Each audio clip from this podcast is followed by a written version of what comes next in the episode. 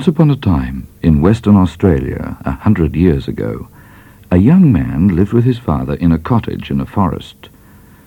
The young man was called Midnite.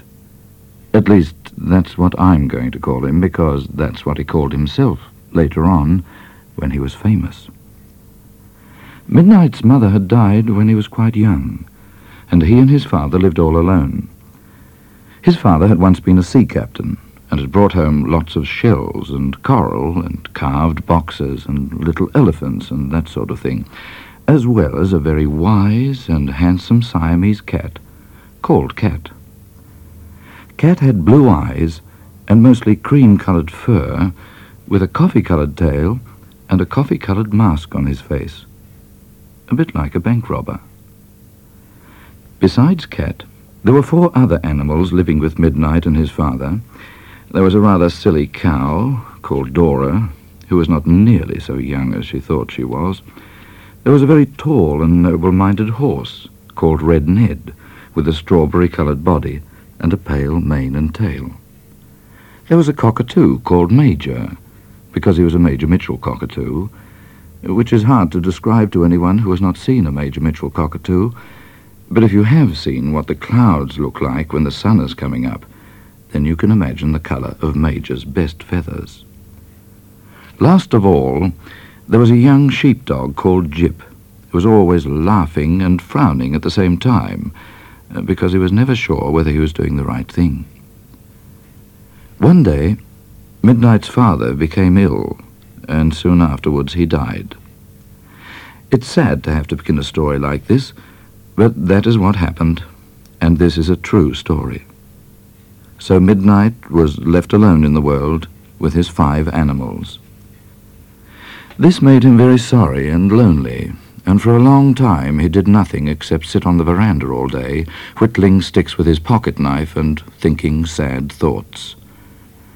Sometimes a tear ran down his cheek, and when the young sheepdog Jip saw this, he cried out loud. Day after day, Midnite sat there, whittling sticks, and forgetting to cook his dinner. One day, a voice said to him, Don't you think it's dinner time? I'm not hungry, said Midnite. Aren't you? said the voice. I am. Midnite went on whittling as if he'd not heard, but after a while he began to wonder who it was who'd spoken to him for he was sure that he'd never known anyone with a Siamese accent. He looked round at Cat, who was sitting beside him. Did you speak to me? Midnite asked. I did, said Cat. I didn't know you could talk. You've never talked before. There was nothing to talk about, Cat yawned. How peculiar. Midnite went on whittling, frowning with thought. This is the place to tell you some things about Midnite that make him different from most heroes in books. One of these things you may have guessed already. It is that Midnite was not very clever. In fact, he was rather stupid, though even Cat forgave him this because he was so good-natured. Another thing is that he was not very handsome. Not nearly so handsome as Cat or Major or Red Ned, and he always needed a haircut. But he had nice blue eyes, white teeth, and a brown, smiling face. It's hard to decide whether to call him a young man or a boy, and he was not sure himself which he was, but he thought that he was probably a young man. He was seventeen, and had begun to use his father's razor, though to tell the truth, he had hardly any whiskers to shave off with it, and Cat used to laugh at him when he pretended Cat was a rather superior person and had splendid whiskers. Well, Midnite went on whittling and thinking, and Cat went on looking at him. After a while, Cat said, You are sad. Yes, said Midnite. I'm sad because I have no father and no money and Nothing in the world except this house and this orchard. And me, said Cat. Uh, and you, of course. Let us have dinner, and then we can talk about money. So Midnite went into the kitchen and cooked the dinner, and they ate it on the veranda so that Jip and Major and Red Ned and Dora could listen to the conversation. Now, said Cat, when he'd finished his dinner and was enjoying a saucer of tea, what are your plans? I have no plans, said Midnite, looking sad. If I were you, I should be a bushranger. Would you really? I should call myself Captain Midnite, which is a fine name for a bushranger. But I should spell it M-I-D-N-I-T-E.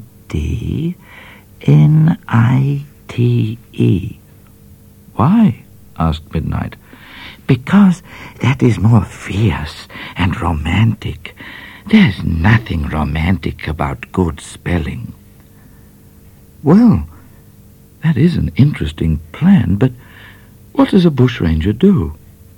He bushranges horses and cattle and sheep, and he holds up people's coaches and takes their money and their watches, all their lives.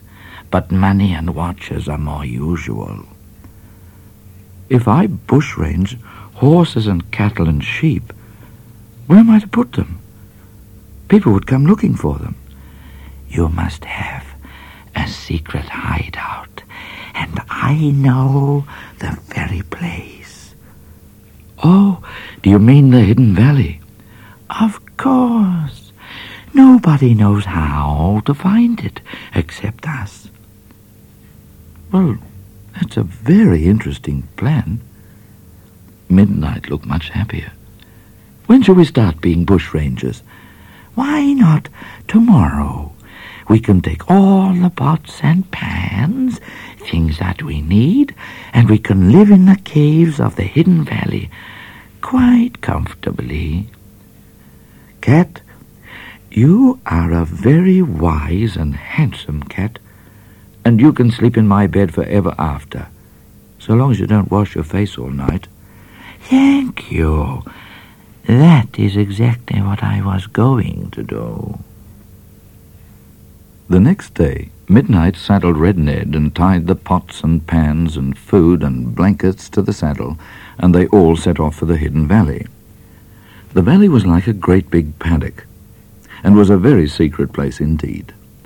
The steep rocky hills closed it in on three sides, and on the fourth side was a river, with red cliffs on the far bank of it. They were not cliffs of rock, but cliffs of red earth, and they looked very pretty when the sun shone on them. The only way into the valley was through a gap in the hills, so narrow that it only needed a gate across it to shut in the valley completely and make it like a fenced field. In the side of the hills were big caves with rather clever paintings on the walls, made by the black people long ago. When midnight had come to the biggest and most comfortable of these caves, Cat said, Let us stop here and make this cave our hideout. Very well, said Midnite, and before long they had turned the cave into quite a nice sort of house. Now, said Cat, you must make a gate across the track into the hidden valley, so that when we've bushranged our horses and cattle and sheep, they will not be able to get out again. All day Midnite laboured building the gate, and when the sun was setting and the grass was glowing very green, and the cliffs across the river were glowing very red, the gate was finished. Leave it open, said Cat, and come back to the cave and let us have supper. While they were having supper, Midnite noticed that his animal friends, Red Ned and Jip and Major and Dora, had all disappeared. Where have they gone? he asked Cat. They are preparing a surprise for you. Don't ask questions, but clean your teeth and go to bed, and in the morning you will be most astonished. Midnite was a bit annoyed at being told to clean his teeth by a cat, but he did it and went to bed and was soon fast asleep. In the morning, he was awakened by a voice whispering, Captain Midnite, in his ear. What is it? Midnite asked sleepily, when he'd opened his eyes and seen that it was Cat who was whispering. Get up and close the gate. The surprise is here. Midnite got up, rubbing his eyes, and walked out of the cave. And then he certainly was most astonished. There was a white mist rising from the grass and the river, and in the mist he saw thirteen horses and thirty-one head of cattle and seventy-six sheep. Where did they come from? Midnite asked, staring. Go and close the gate, and I will explain to you on the way. First of all, Cat told him about Dora. The thing to remember about Dora is that she was an extremely aggravating cow, and she knew it. She went to where she knew the cattle were, and waited quite a long way from them, until she knew that they'd seen her. Then she started jumping around and chasing her tail and behaving in the silliest way, all the while pretending that she didn't know that they knew that she knew that they were watching. She pretended that she was having a great old time all by herself, which is a very aggravating sort of showing off. After a while, all the cattle started murmuring to each other. At first they murmured that it was sad to see the poor silly thing carrying on like that at her age. But as Dora only went on getting sillier and more aggravating, they began to murmur, Mmm, let's rush up and butter in the ribs. Soon they started to galumph towards her, and when they came near, Dora galumphed off into the bush. They galumphed for miles and miles and miles, and whenever the cattle lost sight of Dora, she waited for them and then jumped out of the bush and aggravated them again. The cattle became so angry that they hardly knew where they were going, and at last they chased Dora right through the open gate into the hidden valley. Next, Cat told Midnite about Red Ned. The thing to remember about Red Ned is that he was a very tall and noble-minded horse, and when he went out to bush-range horses for midnight, he did it in quite a different way from Dora. He went to the place where he knew the horses were, and he just stood there, looking noble. After a while, all the horses were so impressed and so curious that they couldn't eat or do anything except stare at Red Ned and wonder who he was. Bit by bit, they began to come closer to him, and as soon as they did, Red Ned walked on. They followed, and he walked, he walked, and they followed, until at last they came through the open gate into the hidden valley. Then Red Ned said a few noble-minded things to them, and they decided to stay in the hidden valley for ever after. Thirdly, Cat told Midnite about Jip. The thing to remember about Jip is that he was always frowning and smiling at the same time, and looking worried and wondering whether he was doing the right thing. He looked like this because he was a sheepdog. All sheepdogs have this look, and if you've ever seen a dog rounding up one sheep or two sheep, you will know why. It's easier for a dog to drive one or two lions than one or two sheep, because at least lions have brains and some idea of where they want to go. A sheep is the stupidest animal in the world, and hardly an animal at all, more like a sort of walking cotton bush. However, when Jip went to bushrange sheep for midnight, he bushranged 76 of them, and it is much easier to drive 76 sheep than one or two. So he was able to bring them into the hidden valley without too much trouble. Though, of course, being sheep, they jumped over invisible objects all the way and behaved very childishly. All these things Cat explained to Midnite while they were walking to the gate and closing it. As they were going back to the cave, a fat white duck and twelve yellow ducklings came out of the grass and ran away from them.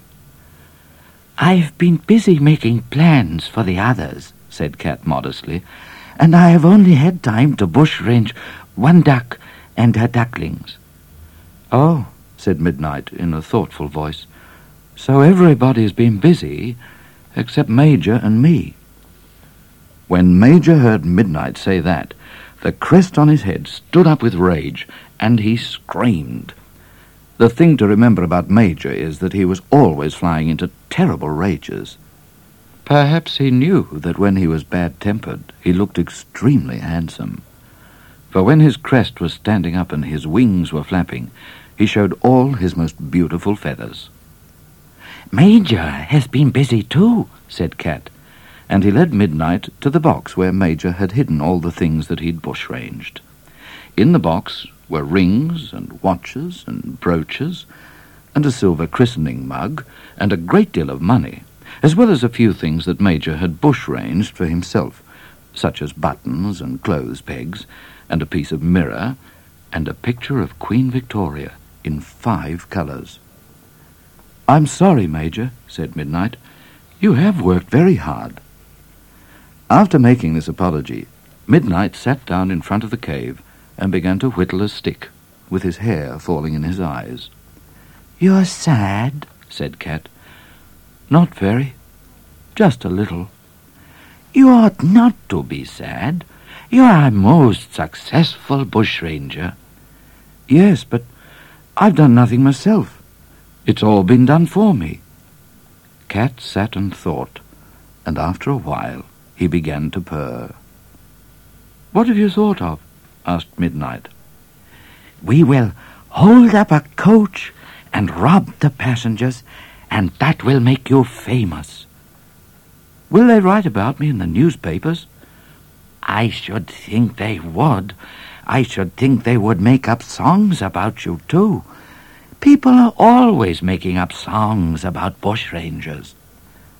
Perhaps they'll put me into a book. Midnite was growing excited. I should not be surprised, said Cat, turning his wise blue eyes into wise blue slits as he tried to look into the future.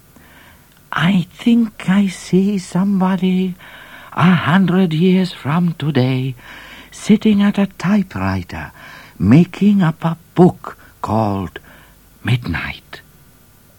What's a typewriter? asked Midnite. It is a machine for writing books. People living a hundred years from today will be preposterously lazy. Even though Midnite was seventeen, he wasn't very clever, so it was just as well, when he first tried his hand at bushranging, that his Siamese cat went with him. One morning, His Honour Mr. Justice Pepper, or Judge Pepper as he was called for short, put on his long curly wig made of horsehair and his long robes, and packed his little hammer in his little suitcase, and got into a mail coach. Judge Pepper's job was to send people like bushrangers to the great grey jail by the sea, and the hammer was for banging on his bench with to stop people from laughing in court. Judge Pepper was a fat, red-faced, shiny man with a fat, shiny watch and chain. He was very bad-tempered and he was going in the coach to a country town to sentence a few people to spend years and years in prison. There was another person in the coach with Judge Pepper, and his name was Trooper O'Grady. It's not easy to describe Trooper O'Grady. He was a rather tall, thin man with the sort of face that got lines on it when he laughed, and he laughed a lot. He was a very popular man, and even Judge Pepper didn't hate him although he was quite young for a grown-up, only twenty-four, and Judge Pepper usually did hate young people. Judge Pepper said that he was very polite, which was true, uh, but there were other things about Trooper O'Grady that the judge had not thought of. A trooper is a kind of policeman who usually rides a horse, and what the judge had never considered is that a policeman who is always mixing with people who steal and that sort of thing might come to learn bad habits from them. There was another thing, too, that the judge had never considered, and that is that a young man who had already learned bad habits might feel safer if he became a policeman. The coach rattled away through the town, and Judge Pepper made a joke now and then, and Trooper O'Grady laughed heartily which showed what a polite young man he was. When they came to the hills, Trooper O'Grady got out and walked to make the coach lighter for the horses.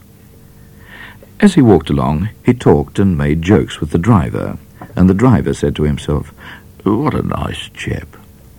When they were about twenty miles from the town and were going up a very steep hill, a voice called out of the bush, Stand and deliver your money or your lives.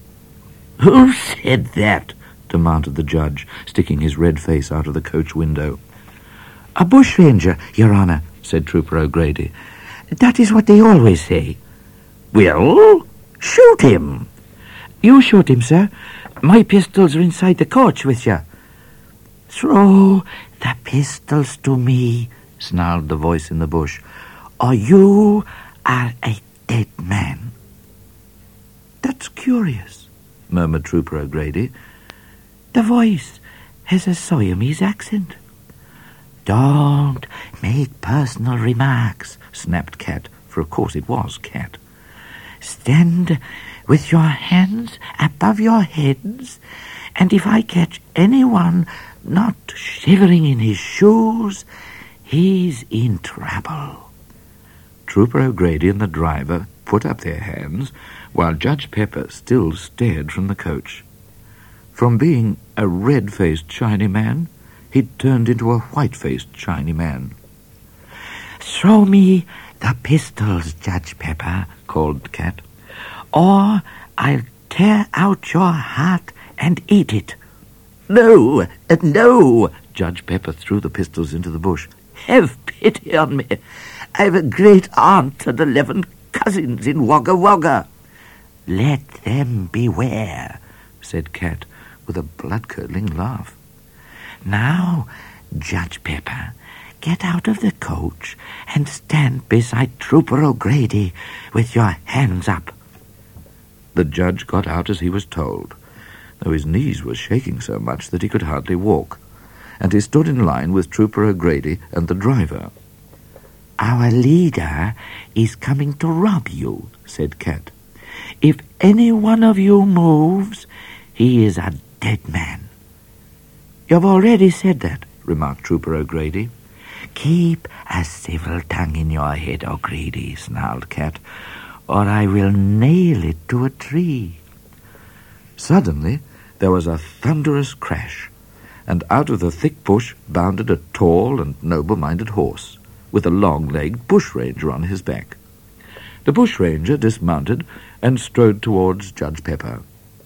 He had a red handkerchief over his face, hiding everything except his blue eyes, and he held one of Trooper O'Grady's pistols in his right hand. Uh, your money or your life? he asked Judge Pepper rather shyly. Oh, my money, of course, said the judge, shaking from head to foot. Give me your purse, then, said the bushranger. And your watch and chain, called Cat from the bush. Oh, and your watch and chain, repeated the bushranger, going red in the tops of his ears. The judge pulled out his fat purse and his fat watch and gave them to the bushranger who put them carefully in the pocket of his coat. The driver, meanwhile, had been counting the loose change that he kept in his trousers pocket, and he said to the bushranger, Four and twopence. Is uh, that any use to you, mate? Oh, no, said the bushranger, embarrassed. No, you keep it. Well, you can have it, mate, if you need it. I wouldn't want to leave you short. Hold your tongue, Cat called to the driver, or we'll cut your head off and send it to your mother. Well, if that's the way you feel about it, mate, said the driver, shrugging his shoulders. Your Siamese Confederate is very fierce, remarked Trooper O'Grady. Oh, he's not really, said the bushranger. He's rather warm and cuddly usually. Are there many foreigners in your gang? asked the trooper. There are seventy-two of us, Cat called out. And we come from all the countries of the world. And you're the leader, said Trooper O'Grady to the bushranger. May I ask your name, so that I can tell the newspapers? Certainly. My name is Captain Midnite. What a dreadful name, said the judge with a shiver of terror. You're rather young to be a bushranger, observed Trooper O'Grady. I'm seventeen, said Midnite modestly. Seventeen? Now that is most amazing. You'll go far. Too far for you to find me. At that, Trooper O'Grady laughed aloud, crinkling up his face. What a chap you are, he said admiringly. Midnite blushed under his handkerchief, he was so pleased. Trooper O'Grady was such a nice chap, and just the sort of person Midnite would have liked for his best friend. I'm pretty desperate, he boasted, going red again in the tops of his ears. I'm a plain man, said Trooper O'Grady, and when I like someone, I say so. You're an upstanding, manly young fella, Midnite, and I like you. Will you let me whisper something as man to man and friend to friend in your ear? It's a word of advice that I wouldn't wish the judge to hear. The trooper bent his head and whispered in Midnite's ear. At the same time, he put his arm around Midnite in the friendliest way. Captain Midnite, sir, Cat called. It's time to go. We shall be late for all our bank robberies. Midnite bowed to the judge, and in one leap sprang to the saddle. Goodbye, he cried, waving his hat to the trooper, and with that he pranced away into the bush, looking extremely bold and dashing. What a vile desperado, snarled Judge Pepper, gnashing his false teeth and shaking his fist after midnight. What a charming idiot, murmured Trooper O'Grady, smiling and smiling. Red Ned galloped and pranced and pranced and galloped until he reached the secret rendezvous where they were to meet Cat and Jip and Major. There, Midnite dismounted and lay down to wait in the warm, soft grass. When Cat arrived, he was so angry that he looked a different cat. His coffee-coloured tail was lashing back and forth like a whip, and his blue eyes were round and glaring. What, what's the matter, Cat? asked Midnite. You are the matter. You have no more sense than Dora. But what have I done? Why didn't you rob O'Grady? He was such a nice chap. And you let him put his arm around you. And in another second, if I had not called out, he would have seized the pistol and arrested you. Cat, you don't know what a nice fellow he is, said Midnite. He was giving me some advice. What advice? He said, beware of pickpockets. What? Beware of pickpockets. That's what he said. Cat was quiet for a long time. He closed his eyes and sat perfectly still. He held his breath and counted silently to a hundred. Then he said, softly, Midnite. Yes, said Midnite. When you robbed the judge, you put the watch and purse into your coat pocket, did you not? Yes, said Midnite. Are they there now? Midnite felt in his pocket. Then he held it open and looked into it. Then he looked at Jip and Major and Red Ned, and finally he looked at Cat. No, said Midnite. Cat said nothing at all, but curled up in the grass and pretended to go to sleep. Oh, Cat, he's seen such a nice chap, cried Midnite. He is a common thief, a common pickpocket, and you, a bushranger, have let him pick your pocket. I shall never trust a human being again. Don't, and thank heaven in your prayers every night that you have five animals to look after you. For a long time after he was robbed by the trooper, Midnite stayed in the hidden valley, thinking bitter thoughts about human beings. He was so bitter that he did not want to see any human beings ever again, not even to rob them. One day, Cat said to him, You have not been bushranging for nearly two weeks. I'm too bitter. Well, don't sit here sulking. Go out and take your revenge on the human race. How? By robbing them. How else? So Midnite began bushranging again, and soon he was the terror of Australia. He held up coaches, and he bushranged sheep and horses and cattle. His name was in the newspapers all over the world, and troopers and soldiers and black trackers roamed everywhere looking for him. But though they searched everywhere, they never found a sign of him. Time went by, and Midnite grew more and more famous. Judges and troopers were furious with him.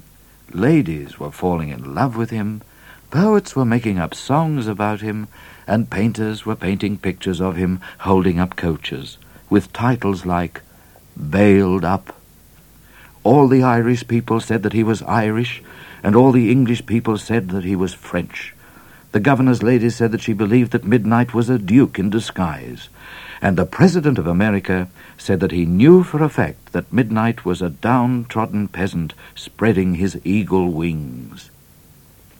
Here's a story to show you how famous Midnite was. One day, in the Hidden Valley, Cat said to Midnite, There is no more jam. The best jam in the colony is made by Mrs. Chiffle. I shall go to her house and bushrange some, said Midnite. That night he rode to Mrs. Chiffle's gate and left Red Ned in the bush. He crept up like a shadow and forced the lock of the pantry door. The house was dark, and Mrs. Chiffle, who was a widow and lived all alone, was in bed. Midnite struck a match and began to pack Mrs. Chiffle's jam into his saddlebag. Sss, whispered Cat, who was keeping watch. Someone is coming with a candle. In a flash, Cat had hidden himself, but it was too late for Midnite. He had only time to pull up his handkerchief over his face before Mrs. Chiffle came in with a light. Mrs. Chiffle looked at Midnite's handkerchief, and she knew straight away who he was. But instead of screaming, she said, Oh, Captain Midnite! Ma'am, said Midnite, bowing politely. Quick, hide under my bed. There is not a moment to lose. The troopers are coming. Mrs. Chiffle ran into her bedroom, and Midnite ran after her and slipped swift as a snake under her bed. Then Mrs. Chiffle got between the sheets and blew out the candle and went to sleep. Mrs. Chiffle was a restless sleeper, and every time she turned over, the bed went whump and woke Midnite up, so that he had a very bad night. Several times during the night, Cat came in and whispered that there was not a sign of troopers for miles around. But Midnite thought that it was best to stay where he was and trust Mrs. Chiffle. At last, towards daybreak, he fell into a sound sleep. He was wakened by Mrs. Chiffle, all fresh and smiling, and saying, uh, Captain Midnite, your breakfast is ready. Midnite was very tired and stiff, but Mrs. Chiffle cooked the best breakfast in the colony, and he soon cheered up again. As he was drinking his coffee, holding up his handkerchief with one hand so that he could get to his mouth, Mrs. Chiffle said, Captain Midnite, please to write in my visitor's book. Your visitor's book, ma'am? Midnite was surprised. My visitor's book, said Mrs. Chiffle, putting a large book in front of him and giving him pen and ink. So Midnite wrote in the book as follows. Date, 6th of the 6th, 66. Name, Captain Midnite. Address, The Secret Hideout, W.A. Remarks, The underneath of Mrs. Chiffle's bed is remarkably free from dust and fluffy stuff. When she read what Midnite had written, Mrs. Chiffle smiled and then blushed and said, Captain Midnite, I have something to confess to you. Yes, ma'am. There were no troopers here last night. I told you a story. But why, ma'am? asked Midnite, wrinkling his forehead. It has been my lifelong ambition to hide a bushranger under my bed. Oh. Midnite was not very pleased. Then I wish you'd been satisfied, ma'am, to hide a bushranger under your bed for ten minutes instead of for ten hours. Forgive me, Captain Midnite. I forgive you, said Midnite, who had enjoyed his breakfast. But I'm not going to give you back your jam. After that, he shook hands politely with Mrs. Chiffle and went off into the bush with his saddlebag full of jam, which he fastened securely to Red Ned's back, and the gang dashingly galloped away to the hidden valley. By the time Midnite had held up a mail coach and bush-ranged some jam from Mrs. Chiffle, he was known as the Terror of Australia, and his name was in newspapers all over the world. One afternoon, when Queen Victoria was playing croquet in the gardens of one of her palaces with the Prince of Wales and the Prime Minister and the Poet Laureate, she suddenly stopped playing and looked thoughtful. It's hard to tell whether she was losing because she was thoughtful, or whether she became thoughtful because she was losing and wanted to change the subject. At any rate, the Queen stopped and said, What is the news of Midnite? Nothing new, mamma, said the Prince of Wales. He is ravaging and pillaging the colony, quite as usual. The Poet Laureate, who was poetic, began to say something about Robin Hood. Stuff and nonsense, said the Queen. There will be no Robin Hoods in our reign. The Prime Minister, a very smooth person, murmured, I agree with Her Majesty. This ruffian must be abolished. Is he a ruffian? asked the Prince of Wales. He is said by Mrs. Chiffle to be most polite. A preposterous woman, said the Queen crossly, taking off her crown and mopping her brow with a priceless handkerchief. We are hot and disagreeable, and we shall go and sit in the shade. And she walked away towards a small throne under an immemorial elm tree, taking by surprise the three little Maharajas, who held up the train of her robes when she played games, so that they were dragged along behind. The visitors sat down in the grass and watched as the Queen's giant Nubian slaves fanned her with peacock feathers. When the Queen looked cooler, the Prince of Wales remarked, Mamma, I think you're being unjust to Midnite. He's only young, after all. And very romantic, said the Poet Laureate. And you, sir, said the Queen to the Prince, are all so young. And you, sir, she added to the Poet Laureate, are also romantic, and for these reasons Captain Midnite, we suppose, should be forgiven. Ho, ho, ho, laughed the Prime Minister like a waterfall of brilliantine. Your Majesty is very quick. Dear Prime Minister, said the Queen fondly, what is your opinion of Midnite? He is a danger to property, ma'am. He is a revolutionary. The very money in the Bank of England grows nervous and pale when is spoken of. Abolish him, ma'am. So we shall, said the Queen with a stern glance. Poet Laureate, ring the bell for the Postmaster General. We are going to write a letter. The Queen wrote the letter, and the Postmaster General posted it, and it went away on a beautiful sailing ship called a wool clipper in the direction of the Indian Ocean. After many storms and shipwrecks and mutinies and murders of captains by cannibals on desert islands, the ship arrived at the coast of Western Australia, and the one sailor who had not died of scurvy on the voyage ran with all speed to Government House. The governor was walking in the garden near the river, wearing a hat with ostrich feathers on it and a gold sword. What is it? He asked the ragged and unhealthy-looking sailor as he languidly took a pinch of snuff. A letter from Her Majesty, said the sailor, and with a loyal smile he dropped dead. The governor read the Queen's letter and turned pale as he read. This is what it said.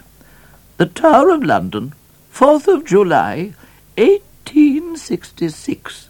Sir, it is with feelings of anger and dismay that we read daily in our loyal times of the liberties taken by horrid Captain Midnite with the people, horses, cattle, sheep, and money of our beloved colony.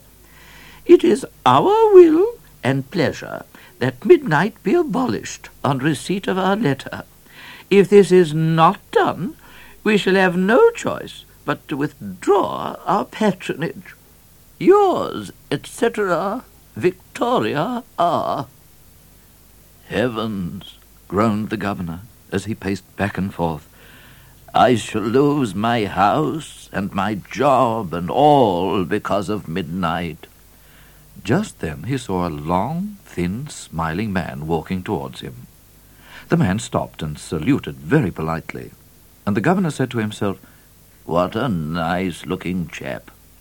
Trooper O'Grady, Your Excellency, said the man, at your service. I am delighted to see you, said the governor.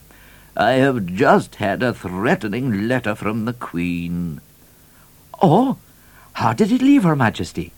Very cross, said the governor. Her Majesty insists that Midnite be abolished immediately. The trooper sucked in his cheeks and gave a low whistle. It will not be easy, he said, shaking his head. It is impossible, sighed the governor. The man is a demon, a mastermind. I think you will soon have a new governor, Trooper O'Grady. Your Excellency, said Trooper O'Grady with his nicest smile, be a man, sir. Don't give way to despair, sir. With skill and courage, even Midnite himself can be outwitted. Do you think so? exclaimed the governor eagerly. Thank you for those bold words, Trooper O'Grady. Your Excellency, the trooper took off his hat in an important manner. I will swear an oath here in your presence. Until Midnite is captured, I shall not rest. I'll be like the bloodhound, sir. I'll be like the hawk, sir. That man will be captured, sir, or my name is not O'Grady. The governor, who did not know that O'Grady's name was really Murphy, cheered up tremendously at this fighting speech and cried, Spoken like a man. Shake hands, O'Grady. Thank you, sir, said O'Grady, wringing the governor's hand most heartily. I shall leave today, sir. You will hear good news from me before long. Good luck and Godspeed, said the governor, shaking hands again. The best wishes of the Empire go with you. Then O'Grady bowed, put on his hat, and went away with a firm step to have a glass of beer, leaving the governor staring at his right hand and wondering what had become of the ring that was usually on it. One day, Midnite sent Jip to Mrs. Chiffle's house to borrow a cup of sugar, and when Jip came back, he had a letter in his collar. Midnite opened it, and this is what he read. Mrs. Chiffle requests the pleasure of Captain Midnite's company at dinner on Friday, the 13th of October, at five o'clock. Midnite had never been out to dinner, and he was rather curious to know what a dinner party was like. But at the same time, he saw that it might be dangerous. After talking over the matter with Cat, he wrote the following reply. Captain Midnite has much pleasure in accepting Mrs. Chiffle's invitation for October the 13th, but begs to inform Mrs. Chiffle that if this is a trap, then Captain Midnite's ferocious Siamese confederate will boil Mrs. Chiffle in oil and send her skeleton to the museum. Midnite gave this letter to Major, who flew away with it to Mrs. Chiffle.